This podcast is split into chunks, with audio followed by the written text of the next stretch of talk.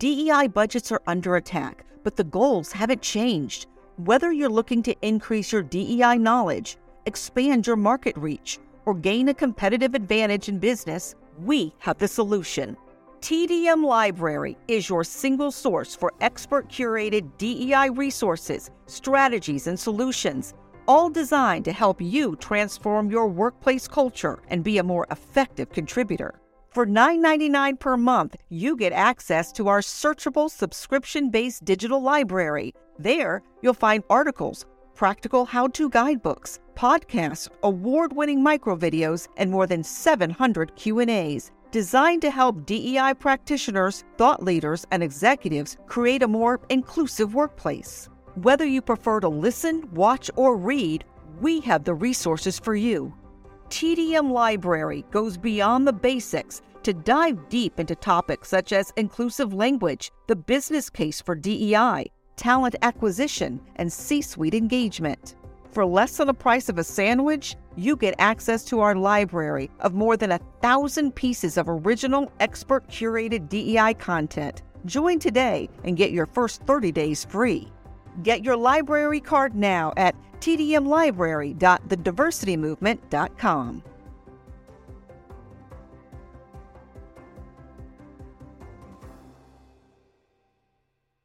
You can't stop me, nothing's gonna stand in my way. Welcome to the Donald Thompson podcast. And today I have a good friend of mine, uh, Ken Lewis. Ken is uh, a very, very strong business person, very well respected in the legal community. And Ken, welcome to the Donald Thompson podcast. It's great to be with you. Ken, as we talk a little bit about some of the macro events in business, what we think about how we can work and grow in the diversity, equity, inclusion space, whether it be the legal profession, whether it be business in general, I want to take a step back and allow our audience some space to get to know you. What drew you to the law? So it's interesting. There were really three catalytic events in my life that drew me to the law at a really young age. The first was my best friend growing up. Uh, father was a probation officer. And one summer, I must have been 10 or 11 years old, we went to go visit him in his office. And I wandered into the back of a courtroom and spent the day watching lawyers try cases. And for the rest of the summer, I would find my way back to that courtroom and sit in the back and watch lawyers try cases. And that was really the first time I got the idea that I wanted to be a lawyer. So that was the first event. The second event was I started school in 1966. Uh, that was really at the beginning of uh, integration in the public schools in Winston-Salem. There was a plan that allowed you to attend any school you wanted to attend as long as you could provide your own transportation. So my parents enrolled me in a school across town that was in the best elementary school in the city and would transport me from my home to that school every morning. And over the years in elementary school, I began to notice the difference in the development uh, in the part of town where I lived and the part of town where I went to school. There were movie theaters and Krispy Kreme donut shops and ice cream shops and all sorts of nice things in the part of town where I went to school. And there weren't those kinds of amenities in the part of town where I lived. And I just developed an interest. I was fascinated by that. And I developed an interest in uh, why are businesses located in one part of town and not in the other. And the third catalytic event was in high school. I was a part of a group that got exposed to careers, and a, a antitrust lawyer came to speak to the group, and that was really the merger of my interest in law and in business. I I, I first learned through that uh, talk about business lawyers, and that really set me on my on the path of deciding I wanted to go to college and major in business, and then and go to law school that is phenomenal. And one of the things that's a thread between those three major events, right? Your education, being able to see lawyers in practice, and then have somebody come into your classroom and sew into you by letting you know what you could be, right? right. Raising those horizons. And so exposure, I think, is the big word that I would take away from from how you develop that that interest in in law. When you think about the legal profession and its impact on social justice. What are some of the things that people need to understand about our system of law, our system of how do we think about social justice that allows people to have a better understanding of things like systemic racism, things like uh, disparity in education? How does some of your experiences help you shed light on those things that maybe most people wouldn't understand? Well, during the time that I was growing up, lawyers were very prominent in in society and in my consciousness, in part because they were on the front line of creating the opportunities that I was preparing myself to one day pursue.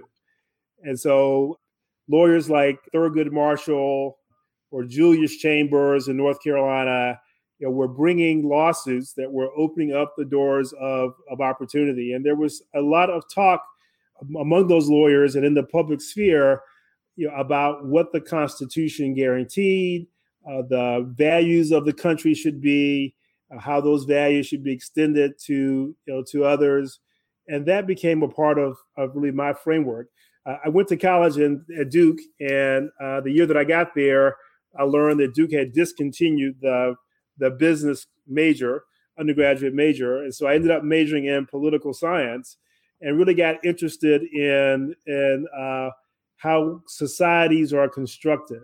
Hmm. And in a democratic society, a, a society that is uh, based upon representative democracy, and a society grounded in the rule of law, uh, the law is fundamental to shaping the opportunities that are enjoyed by its citizens. And uh, the law has worked in, in multiple ways in our society. The, the law has uh, enforced discrimination and disparity, but the law has also been used to to open up opportunities. And so it's a powerful tool, really, in both directions, in in both closing down opportunities, but also in opening up opportunities. Oh, that's a powerful way to think about it. So one of the one of the things that you mentioned, whether it is your reference to Thurgood Marshall uh, Julius Chambers, but the door opening aspect of people on the front lines, and then how that transitions to really how power and progress are limited or open in our society. And the way that laws are constructed, the way that policy and government is made, is right. very different from the conversation sometimes on the picket line. Right. And if right. we don't understand how to manage both. It's hard to have that sustainable progress. And one of the folks that we both know, uh, Tanya Williams, that that we both think really highly of. One of the things that she was a guest on on my podcast earlier is she's very, very focused on people being educated on policy that will last for decades. Right.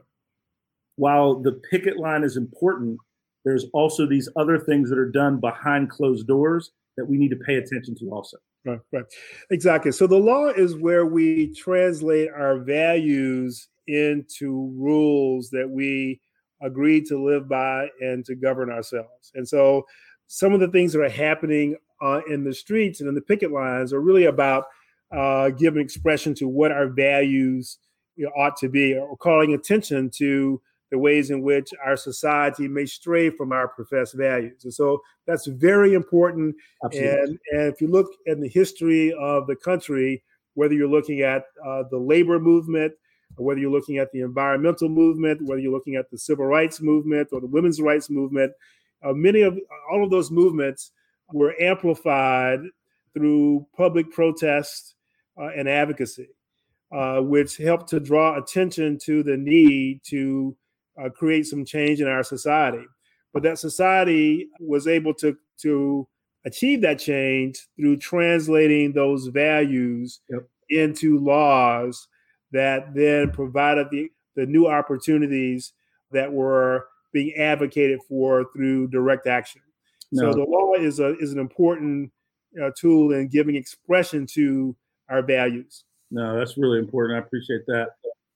One of the questions as we look more from the legal side and transition into business. You were quoted in, in an article in the Wall Street Journal that talked about the lack of multicultural representation in the boardroom. Talk to me a little bit about that article, that perspective, and really some things that you think can be done to make change there. So the the Wall Street Journal, you know, as are many publications now, are in the wake of uh, the George Floyd killing uh, and other uh, similar kinds of uh, killings in the country, is taking a deep look into issues of diversity, not only in the criminal justice system, but also in society more broadly. And one of the the areas that they have focused on is the lack of diversity in corporate boardrooms and in the C-suite of the largest companies in the country. So there's a way in which we can look at our country today uh, and compare it to 50 years ago and see a very, very different country. We, we no longer are living in a society that is uh, segregated by law. People are going to school uh, in many instances, although we've had some retrenchment in this area as well. But we're going to school with uh, people of different races, mm-hmm. Uh, you know, are interacting in the public sphere uh, at restaurants and hotels and stores with people of a variety of races. But if you were to look at the corporate boardrooms in America today and, and compare it to the 1950s, uh, you would be shocked at how similar the corporate boardrooms in our country look today to the corporate boardrooms in the 1950s. And I think there's an increasing awareness that that is that, that is problematic uh, for a lot of reasons. And I think the Wall Street Journal is and other publications are are trying to understand why that is, why change has been so slow yep. in this arena. What are some of the things that if you had the magic wand, how would you make that change? Right? How would you how would you create the environment? What are some of the things that you would advocate so that we get there faster? So we're not, or our kids are not, or our, our grandkids 50 years from now having the same discussion. Well, the first thing I would do is I would encourage uh, leaders in the country, uh, whether they are, are corporate leaders or, or, political leaders, but leaders in the country and the, and members of uh, society more broadly, to take a really fresh look at why there hasn't been more change in this space, you know, than there has been. To really whiteboard it the way you would in a in a business environment where you really where you you try to step away from whatever your assumptions may have been, whatever you have uh, the common understanding may be, pull the curtain back and really uh, do a situation analysis to say, you know, what is the actual situation here? And I think if if we did that, one thing that we would see is that the pool of available talent to have to complete a diverse board of directors is wider and deeper than it, is, than it has ever been in the country's history. You know, that uh, because of the changes in laws and the changes in society that have occurred over the last 50 years, access to educational opportunities have grown tremendously in those 50 years. And African Americans and women and other people of color have taken advantage of those educational opportunities. Yep. Uh, they have entered corporate environments in numbers we've never seen before. They have achieved success in the in those corporate environments uh, in a way that wasn't available to prior generations. And so we have a, a tremendous pool of available talent out there to have a, a more diverse boardroom. So I think that's one thing. Secondly, if I had the magic wand, I would wave it and have a broader sec- segment of society understand that this is not just a fairness issue. Uh, this is not just about being fair to people. That this is an issue that I believe that is fundamental hmm. to whether we're going to be a vibrant economy, a dynamic economy, a growing economy in the future that that in order to to maximize the value creation available to us that we're going to have to tap into uh, the enormous diverse talent that exists in the country. And it's through people working together, bringing to a problem a set of uh, diverse experiences and ideas and problem solving approaches that we unlock uh, a dynamism that will create uh, the next explosion of growth in our country and in our corporations. And so I want people to see this not only as a as an issue of, of fairness, but also an issue of growing the pie in a way that will be beneficial for everyone in our society. Oh man, that is the analogy of growing the pie is really, really important as I work in this space and, and try to be a positive beacon for diversity, equity, inclusion. There is this concern if I make available opportunity for someone else, that means there's less opportunity for me. So how, you you mentioned growing the pie, but how do you articulate to someone that has that kind of concerning view, and it's a real concern that middle-aged white men in particular, right? They're like more opportunity for women, more opportunity for black people, more opportunity for Latinx, more opportunity for this. What about me? Yeah, yeah. How, how do you have that conversation? That's a real issue. And I think again in my in my hypothetical sort of magic wand and my whiteboard, I think I think if we were identifying what the problems are, uh, that, that, I think one thing we should we, we should identify is that we have the part of our history includes a way of seeing the world in a zero sum way. Mm. That that is part of the the history of the country. And so this thinking that if someone else is is winning, I'm losing, I believe is tied to our history where we uh, divided opportunities and provided them to some and not to all. And some of that's around race, and some of that's around gender, but it's a way that we operated in our country from the beginning. And so these ideas, I think, of zero sum are ideas that continue to exist as a part of our culture. And I think the first way that we address those ideas is to identify their source and identify that this is not truth. This is just a legacy of a society that divided opportunities and provided them to some and not for all. And then I would encourage people to think about the other part of our legacy as a country. And this is the part of our legacy of a country that I think is the pathway to the great opportunity for all that exists. If you think about America, the idea of America, let's talk about the uh, just the idea of America.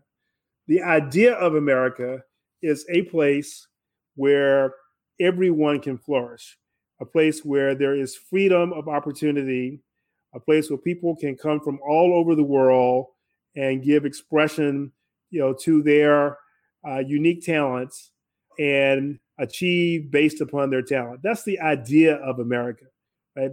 That's not, you know, we wrote that down in our fundamental documents, uh, but then we we also adopted a a set of practices that divided and provided opportunity to some and not for all.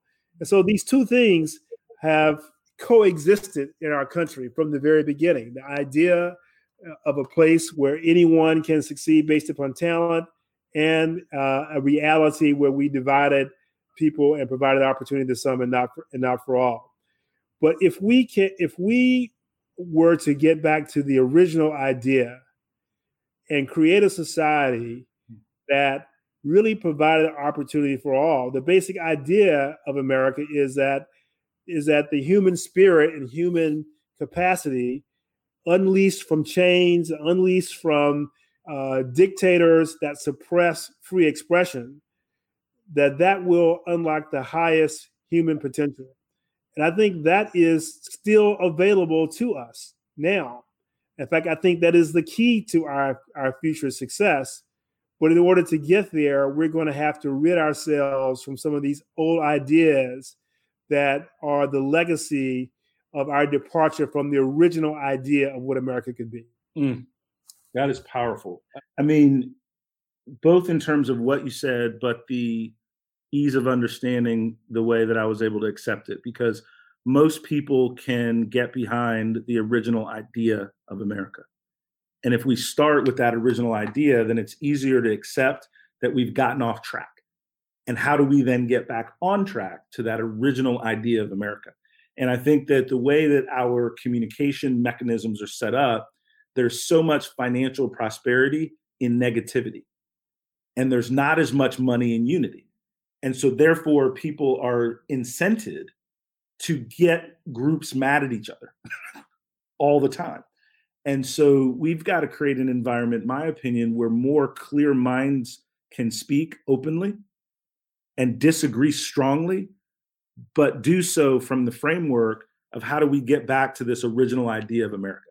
And that's that's really really cool. I appreciate the way that you you articulated that. Ken, when you think about your experience as a as a business person, as a lawyer, working with leaders of all different backgrounds, different company sizes. How have you learned to operate being the only one in the room? How have you learned to navigate and continue to grow and prosper? Right. And and I don't know if you still do it, but if I go into a crowd of 10 people, 20 people, 200 people, I still look around and see if there's somebody like me. I can't, it's built, I, I just still do it. What advice would you give to those that are learning how to navigate when they're the only one in the room? Well, you know, you know, it's interesting. It, I have been in that situation so frequently over the last. This is my 33rd year of practicing law, and so I've been in that situation uh, so much. I still notice it, but it, but it's it's such a common experience now that that it's um, it's it's almost become normalized. Which I hate to say that, but it's, it's so I'm almost surprised when I see someone else. I'm, I'm happily surprised, but I'm always surprised when I see someone else in the room. I'll, I'll tell you a funny story, a bit of an aside, uh, but this this gives me this makes me think about this. But when I started practicing 33 years ago, I started at the largest law firm in North Carolina, and I was the first African American associate hired at this firm and it was in in Charlotte, big firm on the 30th floor, you know, first and 32nd floor, and 30th floor of this uh, office tower.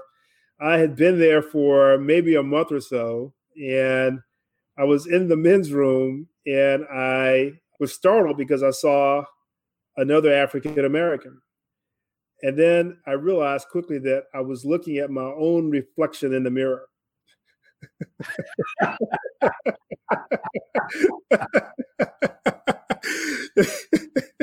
and that was really that was really startling to like realize that wow, I'm in such an environment here where there's no one, you know, that looks like me, that I'm startled to even see myself. that is like that is hilarious, but but actually it makes me think of uh, another narrative that I think we've allowed you know people of color and to deal with is this negative narrative of who we are and what we can become. There's one thing for people to hold you back. There's one thing to have systemic structural things make it harder. And then there's this ability to listen to a school counselor that says Johnny can only go to a two year trade school. He doesn't really have the aptitude to do this. Uh, Jenny would be better off if she put away XYZ and just went to maybe maybe you can be something uh, that's a you know you don't need to be an engineer. That might be a little bit too much for you, right? There's there's a lot of math if you want to learn how to do that computer stuff. And so one of the things that that your success amplifies is you can become what you dream. And one of the things that you, based on knowing you and what you described, had a strong family influence about achievement. What do we do? What do you and I do? What's our responsibility for those that don't have that set up that we continue to give them the opportunity to dream bigger, bolder, and not hold themselves back?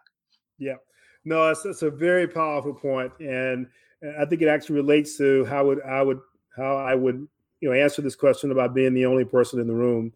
I think it really starts with having a firm grounding in, in who you are and just understanding that you know that you know you know who you are And, and I, I just can't overemphasize that. And I, I agree with you entirely that that I was very fortunate to grow up in a family that was a very strong family uh, with very supportive parents who really impressed upon us to understand who we who we are, right, and to uh, not be defined by by society, to not be defined by by how others may see you, but to have your own definition. I think that is that is fundamental. And so for those who don't have the benefit of having that sort of family structure, uh, they have to find a way to build a sense of self and a sense of uh, who they are and to ground themselves in that. One of the things that I tell young people is that the, the most important decision you will make in your life is not, you know, you know, whether you go to college or not. It's not, you know, not who you marry. It's not what job you take. The most important decision that you will make in your life is your vision of yourself that you adopt for yourself. Like, what is your vision of you? And that decision about how you see yourself will drive all the other decisions that you make. And you have the ability to adopt for yourself your vision for yourself. That is within your control. Now, I don't suggest that that's that it's easy to adopt a favorable view because we are all influenced by our environment, and society has lots of ways of trying to tell you who you are and and what you should dream. But ultimately, that vision of yourself that you adopt for yourself is within your control. And so, you know, so I try to get people to understand that, and then I try to do what I can to to try to expose people uh, to possibilities in their lives so that as they are thinking about their vision for themselves they are constructing a self image and a self vision you know that embraces all of their possibilities and is not limited by uh, what society may uh, say about them. Mm. Ken, that was uh, that was a lot. That was powerful, and I'm going to repeat it just for amplification, not to try to do anything better. That the the biggest decision in your life is creating your vision of you and it's something that you can control. And the thing that about winning in life is there's so many things that are outside of our control. So you've got to make sure that you control what you can and win in that moment. And part of that winning is with self. And that goes back to, to what we were talking about earlier, and not adopting the negative narrative, right, that someone else puts forward and your vision of you is the most important decision that you'll make. I love it. I, you know, we wanted to take 30, 40 minutes today, and I, I like to pride myself on knowing when to land the plane. And that is a very, very good way to to cap this the last kind of question or two. So within that statement, what are some things that you used, you recommend, you've read that give you that inspiration, that that continued good good seed, right, to continue that positive narrative, right? So what are what are some of the places where you get good insight, business, good insight, political, good insight, spiritual? If you're open to to sharing some of those things. Yeah. No, that's a, that, that's a good question. Well, I'm a I'm a voracious reader, so I'm always I'm always reading books, and and I, I like to read a variety of books, but I, have read a lot of a lot of uh, biographies and autobiographies, uh, in part because I want to I want to know the stories of people. Uh, you see people who are successful, and it seems like as though that was just inevitable that they're that they were just meant to be successful. But when you read their stories, you, you realize that that they're just like you that they're that they're they have strengths and weaknesses they have uh, wins and losses you know they have fears and insecurities they have you know, things they're confident about or not you know they are human and that we're all are human and involved in the human experience and i find that to be inspiring you know i, I also it helps me to build my own resilience when you when you realize that life is not truly easy for anyone. That everyone has has challenges, and your challenges may be different uh, than others, but no one uh, escape, escapes their challenge. That that reminds me of my son. My my son was six or seven years old, and we were. Uh, this is my dad was still alive. We were in church, and my dad was uh, giving a sermon, and he was talking about everyone has a cross to bear, and he was expounding on that point. And my son was sitting between me and my mom, and he said to my mom, who he calls Grammy, uh, Grammy, you know, I don't have a cross to bear, and she said, "Keep living."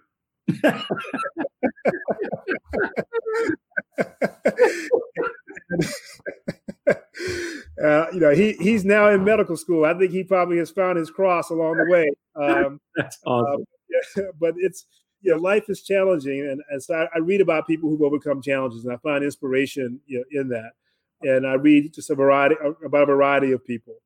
Uh, I, I, think having, uh, you know, I am a spiritual person. I, I think that you know, having something that a place in your life where you can go for solace, you know, and a restoration, you know, something that allows you to, you know, to, you know, to see beyond what exists immediately and to have some hope for for something better whether that be religion or some other practice that you have i think that's important. I think you have to create change. You have to first be able to envision it. And so I think having cultivating an imagination, you know, things that help you to imagine what can be, and then combine that imagination with work on how to bring it into fruition. We, we need more people like that who, who can imagine a future that doesn't exist. And I think that's one of the ways that I um, sustain my hope is by having an imagination about what can be uh, and then working toward that. And so, so that so that's that's the advice I would give. I'd say uh, read the stories of others. They're, you know, they they will inspire you. Develop a sense of uh, of hope, however you you derive that, and cultivate your imagination of what it is you want to see, and then trying to create it. That is awesome. I tell you what, whether it is growing the pie so that we can all be involved first a zero sum game where there's a winner or a loser, whether it is understanding when you're the only one in the room, remembering who you are, to your points around the most important decision is your vision of you. I've got a couple pages of notes. Uh, I am thankful that you're willing to spend time and knowledge uh, with our listeners. And I'm cheering for you. I'm pulling for you in all that you're doing. And you are part of the reason that I'm inspired. And we're getting to know each other better, but we also can cheer and see what each other's doing from afar. Yeah. And uh, and I'm really excited about what you're what you're putting in for all of us, and yeah. I appreciate it. Well, I just want to say uh, just how proud I am of, of, all that you have done and are doing, from the your success in business, you know, to your reaching back to try to provide some breadcrumbs on how others can achieve similar kinds of success, you know, to the inspiration you provide to young people and who are starting businesses and, and mentoring them and helping them along their way uh, to providing uh, this forum for people to talk about the important issues uh, that uh, exist in our society. You're making a tremendous uh, difference here, and I'm really proud of what you're doing. I'm happy to be, you know, invited to, to come join you and, and do my little part to help you uh, do the great things that you're doing. All right, my friend. Listen, I want to be careful with your time and respectful. This has been great. Like this is this is some some good nuggets, and this won't be the last that we reach out and we do some things together. And so I want to I want to thank you for your time, uh, but this was awesome.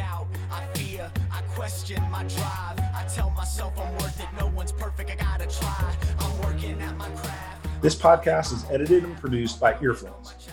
If you're looking for more information on how full service podcast production can amplify your voice, build your community, visit earfluence.com. Thank you for listening, and we'll see you soon on the Donald Thompson Podcast.